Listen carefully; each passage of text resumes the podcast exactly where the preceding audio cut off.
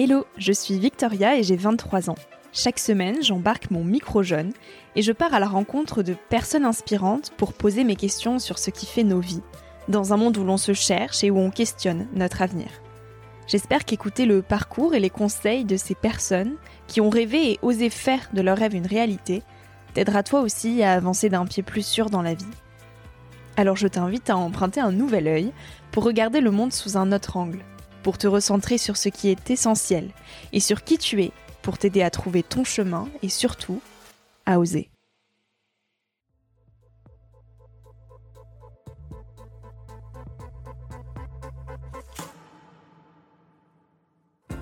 On devrait lâcher le lest de nos certitudes, habitudes, dogmes, paradigmes, croyances, points d'exclamation, etc., de manière à pouvoir explorer d'autres manières de faire d'autres altitudes, hein, d'autres comportements, d'autres visions du monde qui nous permettront de capter d'autres influences ou d'autres solutions, d'autres stratégies ou d'autres réponses et avoir d'autres directions.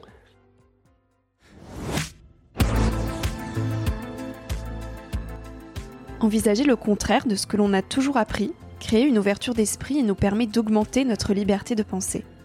C'est la conviction de Bertrand Picard, pour qui le vol en ballon s'apparente à une métaphore de la vie plus que d'avoir réussi ce fameux premier tour du monde en ballon, il nous invite à changer d'altitude dans les vents de la vie. Le ballon est prisonnier des courants qui le propulsent, tout comme l'homme est captif de ses certitudes, de ses problèmes ou de son destin. De la même façon que le ballon peut changer d'altitude pour trouver des courants qui le feront changer de direction, l'être humain peut s'élever professionnellement, psychologiquement et philosophiquement pour redevenir responsable de la direction de son existence. Comme dans un ballon, il doit lâcher le lest de ses certitudes, habitudes, points d'exclamation et autres paradigmes pour apprendre à fonctionner autrement et découvrir d'autres influences, réponses et visions du monde. Sauter dans l'inconnu est une des voies de l'éveil de soi, et j'espère que cet épisode te donnera l'élan pour sauter. Avec Bertrand Picard, on parle de décroissance, d'écologie, de certitudes qui nous limitent et de nouvelles visions du monde. Bonjour Bertrand Picard. Bonjour. Merci de m'accueillir euh, dans vos bureaux à Lausanne en Suisse. C'est un plaisir. Bah, le plaisir est pour moi, vraiment. Je suis Surtout quand vous me dites que le but de vos podcasts, c'est d'inspirer inspirer les jeunes, leur donner de l'espoir, leur donner des pistes. Donc je suis ravi de vous recevoir. Hmm. Je me réjouissais. Et vous êtes une grande source d'inspiration, que ce soit pour, euh, pour moi et pour, euh, pour plein d'autres personnes. Donc je suis très heureuse aujourd'hui de vous donner la parole pour propager ces bonnes ondes à celles et ceux qui nous écoutent. Peut-être qu'il y en a quelques-uns qui ne vous connaissent pas encore. Euh, vous êtes psychiatre et aéronaute. Euh, vous avez réussi le premier tour du monde en ballon et vous avez piloté l'avion Solar Impulse, euh, qui est un avion solaire. Vous êtes le fils de l'océanographe Jacques Picard, qui est le détenteur du record mondial de plongée en sous-marin. Et votre grand-père, Auguste Picard, est le premier homme à avoir vu la courbure de la Terre. Alors quand on grandit dans une telle famille avec un tel entourage, comment on se sent? Quel petit garçon vous étiez? J'étais un petit garçon très curieux, je m'intéressais à tout. J'avais envie, bien sûr, d'être un grand explorateur comme mon père et mon grand-père, comme les astronautes que j'avais rencontrés, tous les pionniers, les, environnementalistes euh, qui étaient des amis de mon père. Et puis en même temps, j'avais peur de monter dans un arbre. Euh, j'étais un peu peureux. Et donc, euh, ça n'a pas rendu, je dirais, mon adolescence facile parce que j'avais des grands rêves et je savais vraiment pas comment j'allais les, les, les réaliser. C'était quoi ces rêves déjà à l'adolescence? Mais les rêves, c'était de faire des choses qui avaient jamais été faites, c'était de découvrir des choses qui étaient, qui étaient cachées. À, à 14 ans, je voulais être archéologue et découvrir l'Atlantide parce que j'avais lu dans des livres un peu mystérieux que l'Atlantide était un continent avec une très haute civilisation qui avait complètement disparu. On ne savait pas si c'était une réalité historique ou si c'était une légende. Et je m'étais dit, ben, je vais découvrir l'Atlantide. Donc, je suis jamais devenu archéologue, j'ai jamais découvert l'Atlantide. Mais en même temps, c'était cet état d'esprit-là qui m'a porté, c'est-à-dire de me dire, rien n'est impossible, il, il faut essayer. Et puis, ben, j'ai, pas trouvé l'Atlantide, mais j'ai fait, j'ai fait d'autres choses. J'ai fait le tour du monde en ballon, le tour du monde en avion solaire, etc. Donc, je pense que ce qui est important, c'est de développer cet état d'esprit. Et ça, c'est vraiment ce que j'ai trouvé dans mon enfance au contact de tous les explorateurs qui, qui, qui m'entouraient. Donc, cet état d'esprit, c'est l'éducation que vous avez reçue euh, qui vous l'a transmis ou c'était déjà intrinsèque à qui vous êtes? Tous ces rêves, est-ce que c'était vraiment euh, profondément ancré en vous ou est-ce que effectivement le fait de voir votre famille euh, réaliser de si grandes choses, ça vous mettait au fond une certaine pression et preuve qu'on peut faire de grandes choses? Moi j'ai l'impression que c'est les, les rencontres que j'ai faites, les, les gens qui étaient dans mon entourage, alors c'est vrai, mon père et mon grand-père, mais on, ne regarde pas son père et son grand-père. Il y a votre mère de la même façon. Euh, quand, on est un petit enfant, et puis on se dit, euh, c'est normal. Mm. C'est normal. C'est mon mm. père, mon grand-père, c'est ma famille. On se dit, c'est normal. Euh, alors que quand c'est les autres, on se dit, waouh, il faut que j'arrive à comprendre ce qui se passe là. Mm. Et les astronautes du programme spatial américain dans les années 60, quand j'habitais aux États-Unis, m'ont donné cette image de d'être des gens normaux, pas des surhommes, juste des gens normaux mais totalement passionnés. Mm. Et puis, comme vous l'avez mentionné, et ça, heureusement que vous le mentionnez parce qu'il y a beaucoup de gens qui oublient ça dans les interviews. Le côté spirituel que votre mère a C'est ma mère mm. qui euh, avait toute cette approche philosophique, spirituelle, elle avait étudié beaucoup de choses sur les philosophies orientales, sur les psychologies de différents maîtres. Et je suis devenu finalement explorateur du monde extérieur à travers mon père et explorateur du monde intérieur à travers ma mère. Et vous dites, mes parents étaient clairement en avance sur le reste de la société, et d'eux, je tiens des leçons qui ont façonné l'adulte que je suis devenu. Quelles grandes leçons vous avez tirées de cette éducation? De pouvoir tout remettre en question d'avoir le droit de poser des questions dans absolument tous les domaines, de ne pas être euh, sectaire, de ne pas être conditionné dans une seule manière de penser. Ça, c'était fondamental pour moi. De toujours remettre en perspective euh, ce que vous, ce que vous vivez, finalement. Oui, et, essayer de trouver pourquoi. La, la, recherche de sens était toujours très très important. Je me rappelle que quand j'avais six ans, j'allais me promener avec ma mère en montagne, dans la forêt, et je lui je la bombardais de questions sur le sens de la vie. Pourquoi est-ce qu'on est là? Ça, sert à quoi? Euh, Où est-ce qu'on va? La mort, c'est quoi? Est-ce qu'il y a un Dieu ou pas? C'est des questions qui vous suivent toujours aujourd'hui? Alors, c'est des questions qui me suivent plus, plus que jamais. Mais ce que je trouvais extraordinaire, c'est que très souvent, ma mère me disait, mais je sais pas. Et c'est un cadeau magnifique que les parents peuvent faire aux enfants en disant, je ne sais pas, parce que ça veut dire qu'il y a encore quelque chose à trouver, encore quelque chose à découvrir, et que tout n'a pas été fait. Et vous acceptez aussi qu'on ne peut pas tout savoir, qu'il y a une part de mystère qui reste là. Je pense que c'est fondamental de garder une part de, de, point d'interrogation. Le mystère, oui, mystère bien sûr, on essaye tous euh, de découvrir le sens du mystère, ce qu'il y a derrière. Mais, mais se dire qu'on ne sait pas tout, ça nous rend plus modestes et ça empêche ces espèces de, de discours péremptoires que ce soit en politique, que ce soit en religion, ceux qui sont sûrs d'être les seuls à avoir raison et qui dénigrent tous les autres, qui, qui fonctionnent en fait un peu comme les enfants euh, entre tout bon et tout mauvais. Hein. Les enfants à 2, 3, 4 ans, ils voient le monde en tout bon et tout mauvais. Mmh, et c'est très facile parce que ça permet de se faire un avis sur tout. Et aujourd'hui, il y a beaucoup trop d'adultes qui sont restés dans cette manière de fonctionner, totalement clivés, alors, euh, il y a euh, tout est bon en politique à gauche, ou bien tout est bon en politique à droite, ou bien il n'y a qu'une seule religion qui est bonne, c'est bien entendu la nôtre, toutes les autres sont mauvaises. Et ça, c'est absolument catastrophique. Ce qu'il faut, c'est accéder à ce qu'on appelle l'ambivalence. L'ambivalence, c'est se dire, bah, il y a un peu de bon, un peu de mauvais dans tout. Mm. Et ce qu'il faut, c'est essayer de, de connecter les, les, valeurs communes de manière à créer de l'harmonie, mm. créer de l'entente, plutôt que créer de l'exclusion et du conflit notamment sur votre position au niveau euh, euh, du point de vue écologie. On va en reparler après, mais vous êtes euh, dans ce positionnement de ne pas être complètement pour la décroissance ni complètement pour la croissance telle qu'on la connaît, mais de trouver un juste milieu. On va y revenir, mais j'aimerais quand même. Mais vous avez exactement compris le principe. j'ai bien lu votre livre et j'ai plein de petites notes. vous avez fait des études de médecine, psychiatrie. Comment vous imaginiez la vie des grands quand vous aviez 20 ans, autour de mon âge? Comment vous vous projetiez dans l'avenir? J'avais l'impression que quand j'avais votre âge, je me sentais déjà grand, déjà adulte.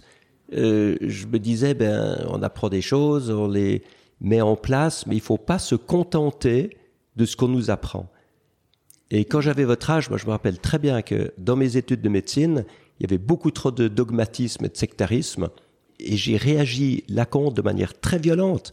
C'est-à-dire que pendant mes études de médecine, j'ai étudié de l'acupuncture, de la médecine traditionnelle chinoise, de l'hypnose, de l'homéopathie, de la médecine euh, ayurvédique, mais simplement parce que je n'en pouvais plus de ces leçons dans les grands auditoires Hmm. où on nous disait qu'il y avait que ça qui, qui marchait, que ça qui était juste. Il faut surtout pas que les jeunes passent à côté du fait qu'on peut se prendre en main, qu'on peut changer les problèmes qu'on a, qu'on peut les améliorer, qu'on peut évoluer.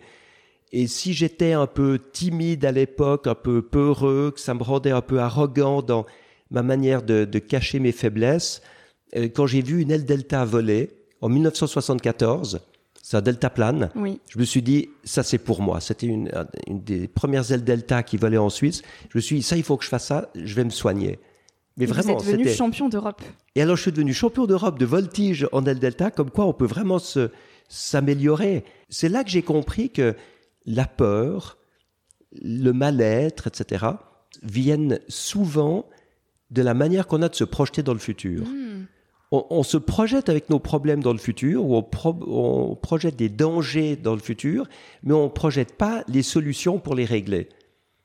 Et euh, le vertige, c'est ça. On, on se projette euh, en bas euh, dans le trou, alors qu'en fait, on pourrait très bien ne pas tomber dans le trou. Et en aile Qu'est-ce qui delta, vous a poussé justement à aller vers ce trou-là en faisant euh, du delta? Ben avec le delta, je me suis dit, j'aimerais arriver à maîtriser cette peur. Ce que j'ai, ce compris, c'est que quand on se connecte à soi-même, qu'on est vraiment concentré, qu'on habite son corps, et que peut-être que le danger nous force à être vraiment concentré sur comment agir concrètement pour, que ce- pour faire juste, ben, il n'y a plus de place pour se projeter dans la peur. Et je suis devenu très bon pilote d'aile delta et je sautais euh, dans le vide avec mon aile delta sur le dos euh, avec un grand bonheur parce que je savais que je pouvais développer en moi les compétences qu'il fallait pour le faire. Donc en fait, je me suis soigné de quelque chose qui aurait pu m'handicaper pendant toute ma vie. En dépassant vos peurs.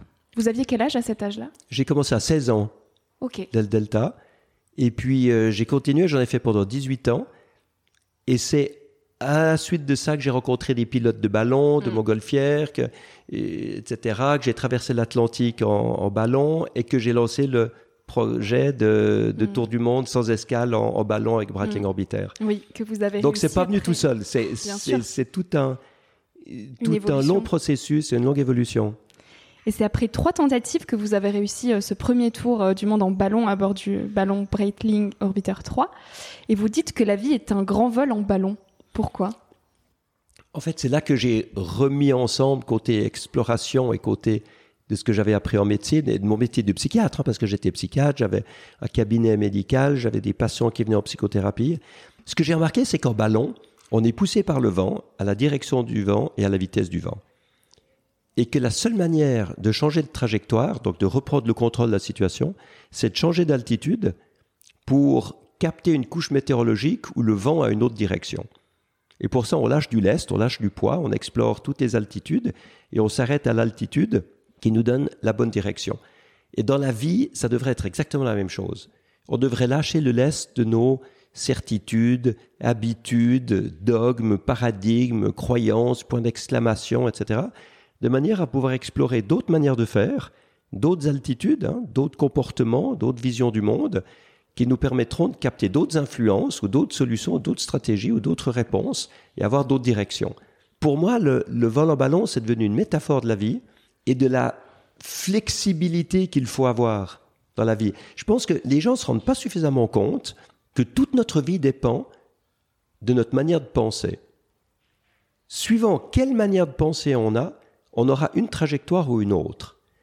Et on va être complètement prisonnier de cette trajectoire et des événements qui vont en découler et des réactions des autres. Tout ça, ça dépend de notre vision du monde.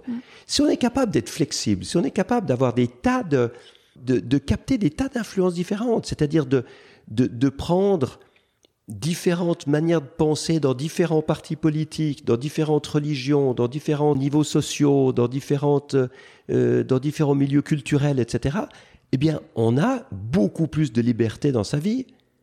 Au lieu d'être catalogué, canalisé, euh, dirigé dans une seule direction, eh ben, on peut prendre des tas de directions différentes suivant notre manière de penser. Donc en fait, on gagne en liberté puisqu'on gagne en possibilité d'action, possibilité de compréhension, possibilité de relation avec les autres. Comment vous définiriez la liberté? La liberté, pour moi, c'est la capacité de pouvoir penser dans toutes les directions possibles. Hmm. Dans toutes les directions possibles. Et ne pas être prisonnier d'une seule manière de penser. Parce qu'on on croit souvent que la liberté, c'est de pouvoir tout faire. Euh, je ne crois pas qu'on puisse tout faire. Euh, ben aujourd'hui, juste maintenant, on est dans un interview, dans un podcast, on pourrait pas aller faire de la voile sur le lac Clément. En plus, il n'y a pas de vent. Euh, donc on peut pas tout faire, mais on peut tout penser, on peut tout imaginer, on peut tout échanger avec les autres. Je pense que c'est ça la grande liberté.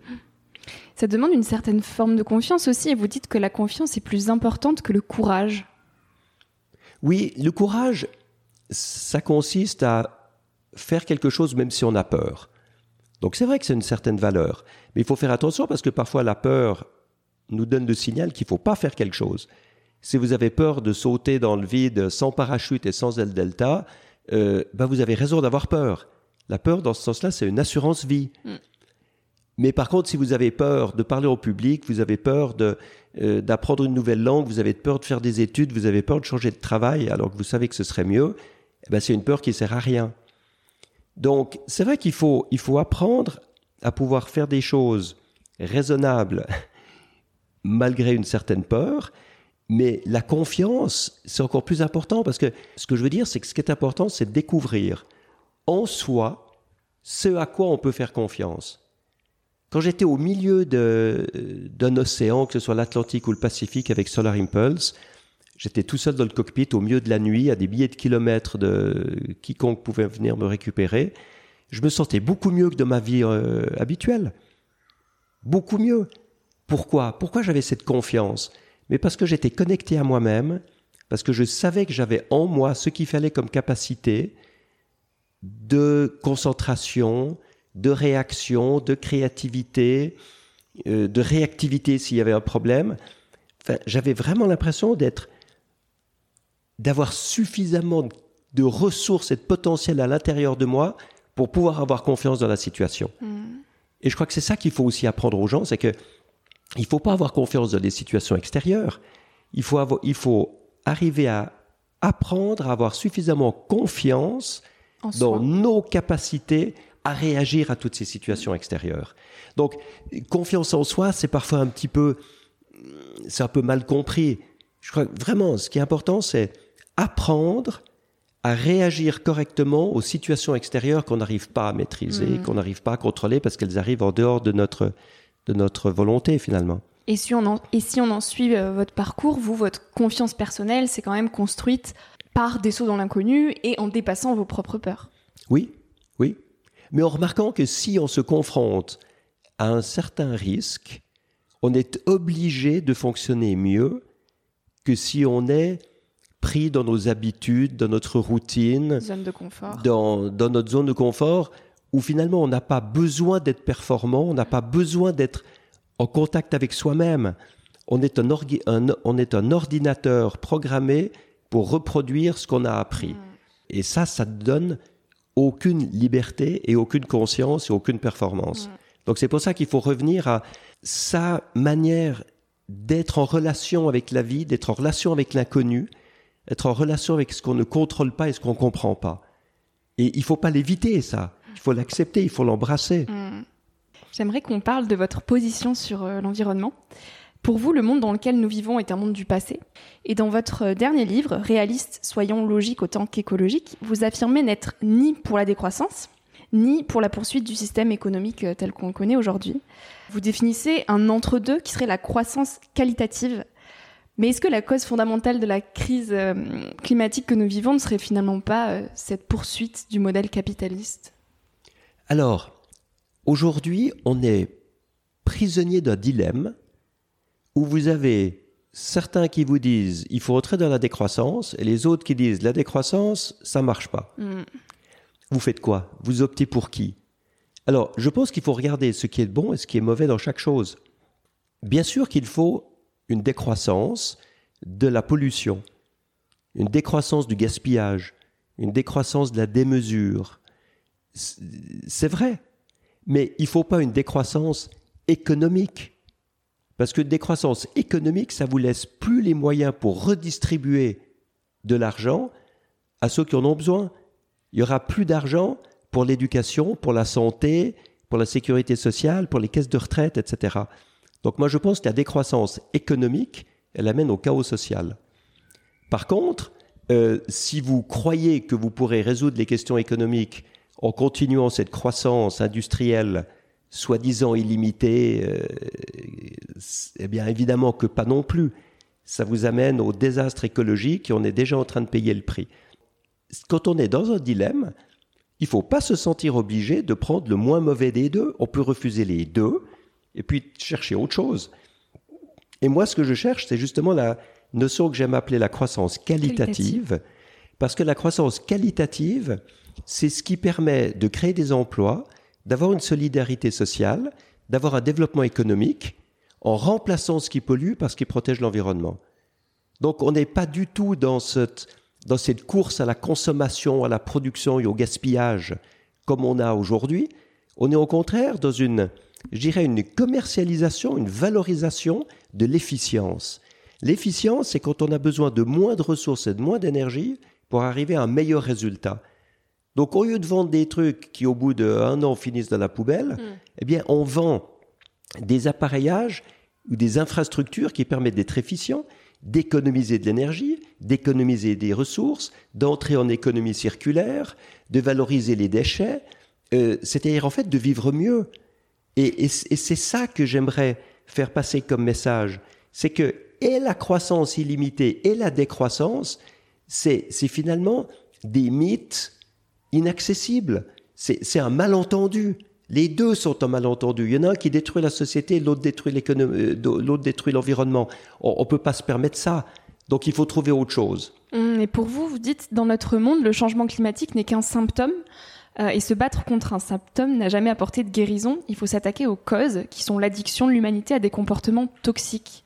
Oui. Pour vous, c'est quoi ces comportements toxiques? Cette addiction à la consommation euh, de biens matériels?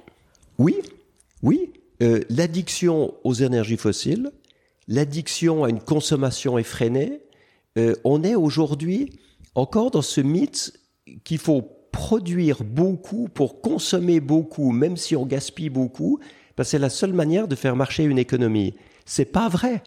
Si c'est ça, si c'est ça, je suis décroissant. Complètement. D'accord. Mais je pense que ce n'est pas ça qu'il faut, qu'il faut atteindre. Je pense que ce qu'il faut atteindre, c'est justement une diminution de la consommation de biens matériels, créant une augmentation de la qualité économique. Donc l'économie, il faut surtout pas la, la réduire, mais il faut réduire tout ce qui aujourd'hui stimule l'économie de manière polluante pour la remplacer par ce qui peut stimuler l'économie dans la protection de l'environnement.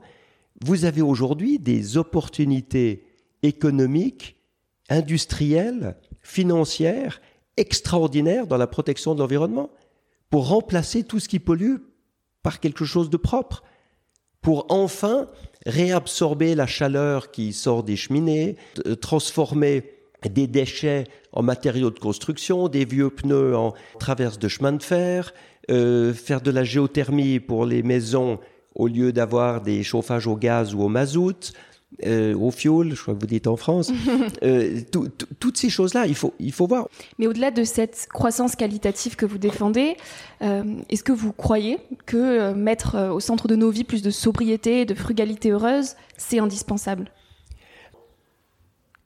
Alors, demander de la sobriété, c'est aussi un malentendu.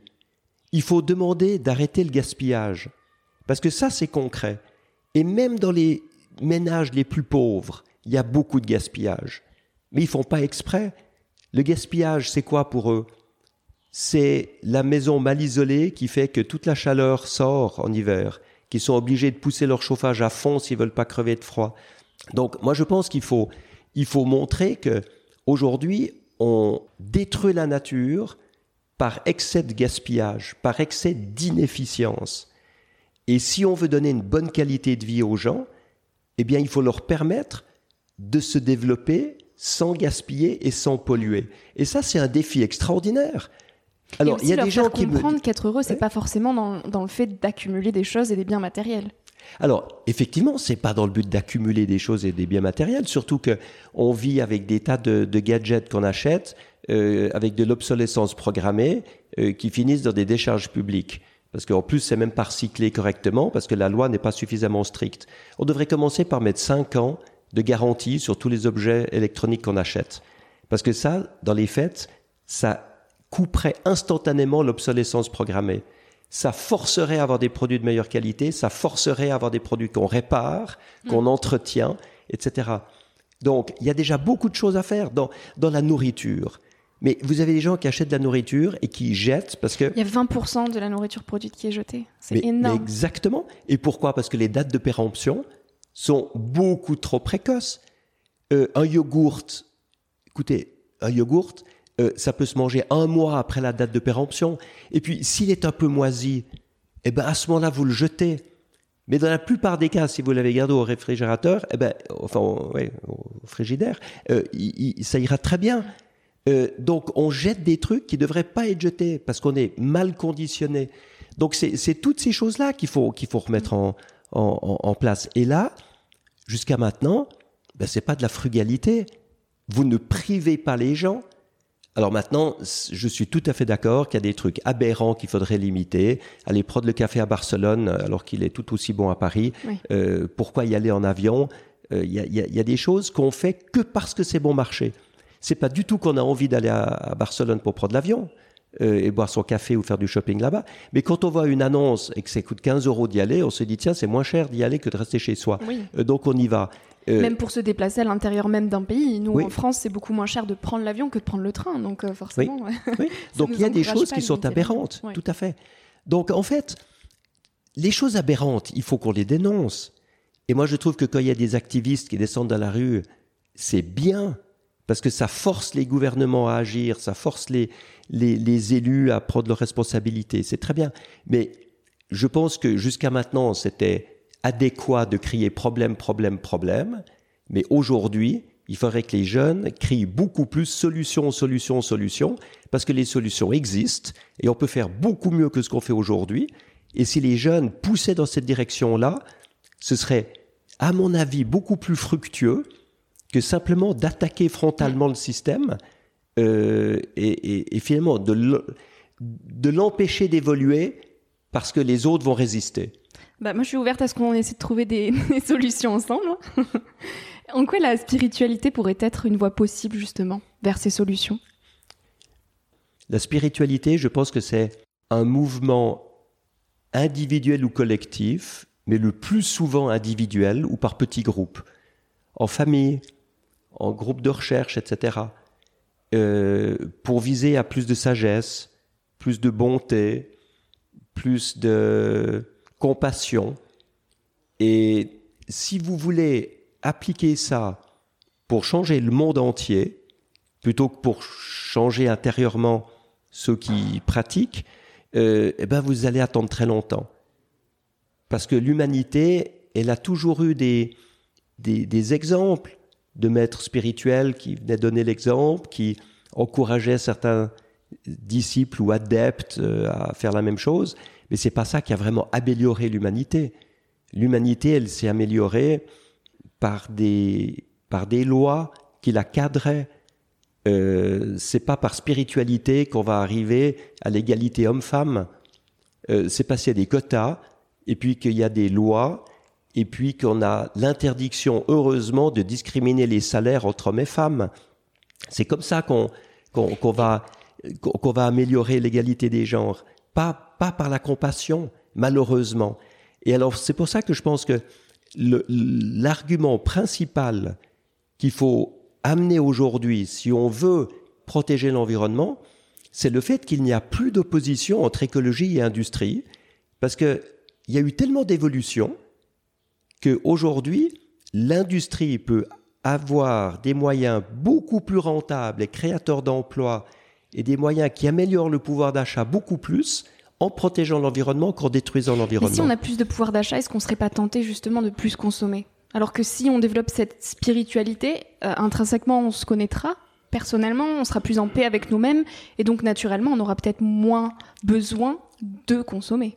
Alors écoutez, si ça marche, oui, Mais moi, ce que je vois depuis les quelques milliers d'années d'histoire de, l'humanité, c'est que c'est pas comme ça que ça fonctionne.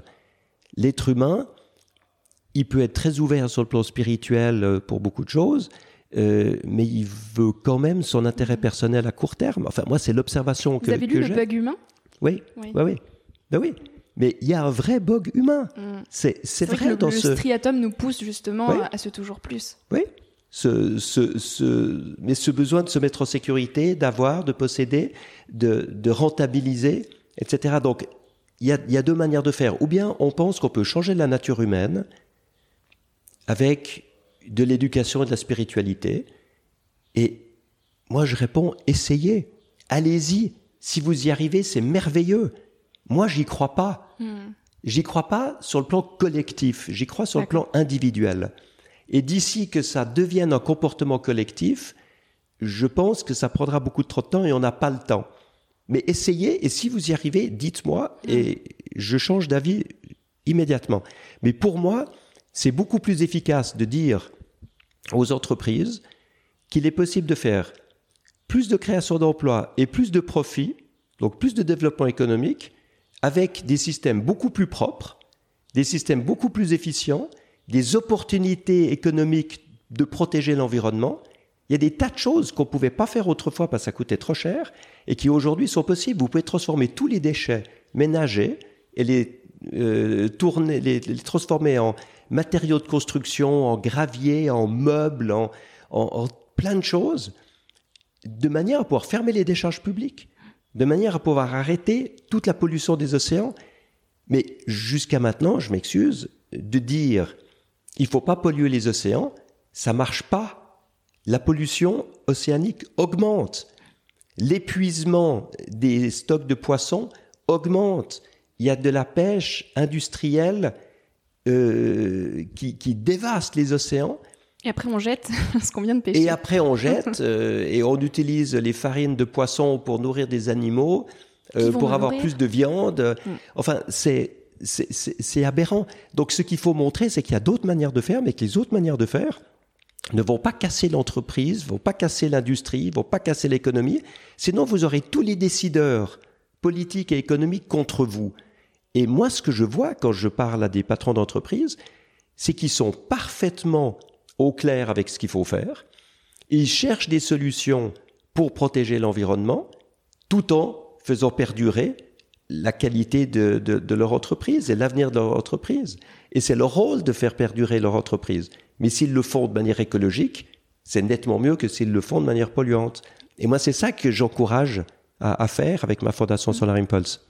J'ai deux petites euh, questions de fin. Euh, la première, c'est quel conseil vous aimeriez euh, partager aux jeunes d'aujourd'hui? Le conseil d'être tolérant vis-à-vis des gens qui ont des idées différentes. Parce qu'on n'a jamais raison tout seul. On a raison en combinant ce qu'on pense avec ce que d'autres gens pensent. Donc le clivage aujourd'hui entre les bons et les mauvais, entre la gauche et la droite, entre les écologistes et les industriels, c'est un clivage qui est néfaste. Donc je pense qu'il faut revenir à une tolérance, à une harmonie, à la sagesse d'écouter les autres, la sagesse de parler avec les autres, la sagesse de faire des compromis soi-même. Ça, c'est extrêmement important. Et de se confronter à des personnes qui pensent différemment euh, que nous aussi. Mais oui, mais s'ouvrir aux gens qui mm. pensent autrement et voir ce qu'on peut apprendre des gens qui pensent autrement. Parce que tout ce qu'on peut apprendre dans la vie, on ne l'apprend qu'avec des gens qui pensent autrement. Et aujourd'hui, les réseaux sociaux ne permettent pas ça.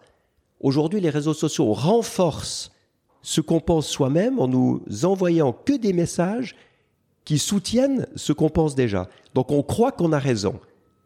Or, c'est complètement faux.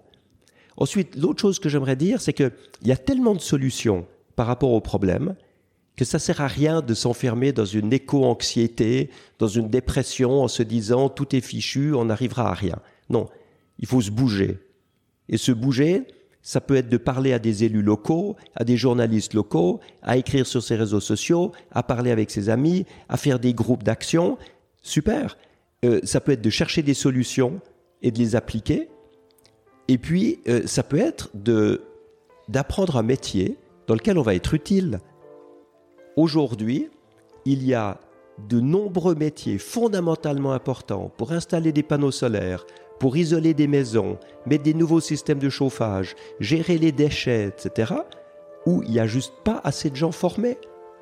Il n'y a pas assez d'ingénieurs, et pour ceux qui ne veulent pas faire des études ou ne peuvent pas faire des études, ben, il n'y a pas assez de places d'apprentissage, il n'y a pas assez de places de formation pour que tout le monde puisse être formé dans les métiers dont on a besoin pour le futur. Et, ça, il faut vraiment choisir un métier qui, qui, qui, va être utile et qui va avoir un gros bras de levier pour l'amélioration de la situation sociale et écologique dans, dans, dans l'avenir. Dernière petite question, Bertrand Picard, qu'est-ce que la vie vous a appris?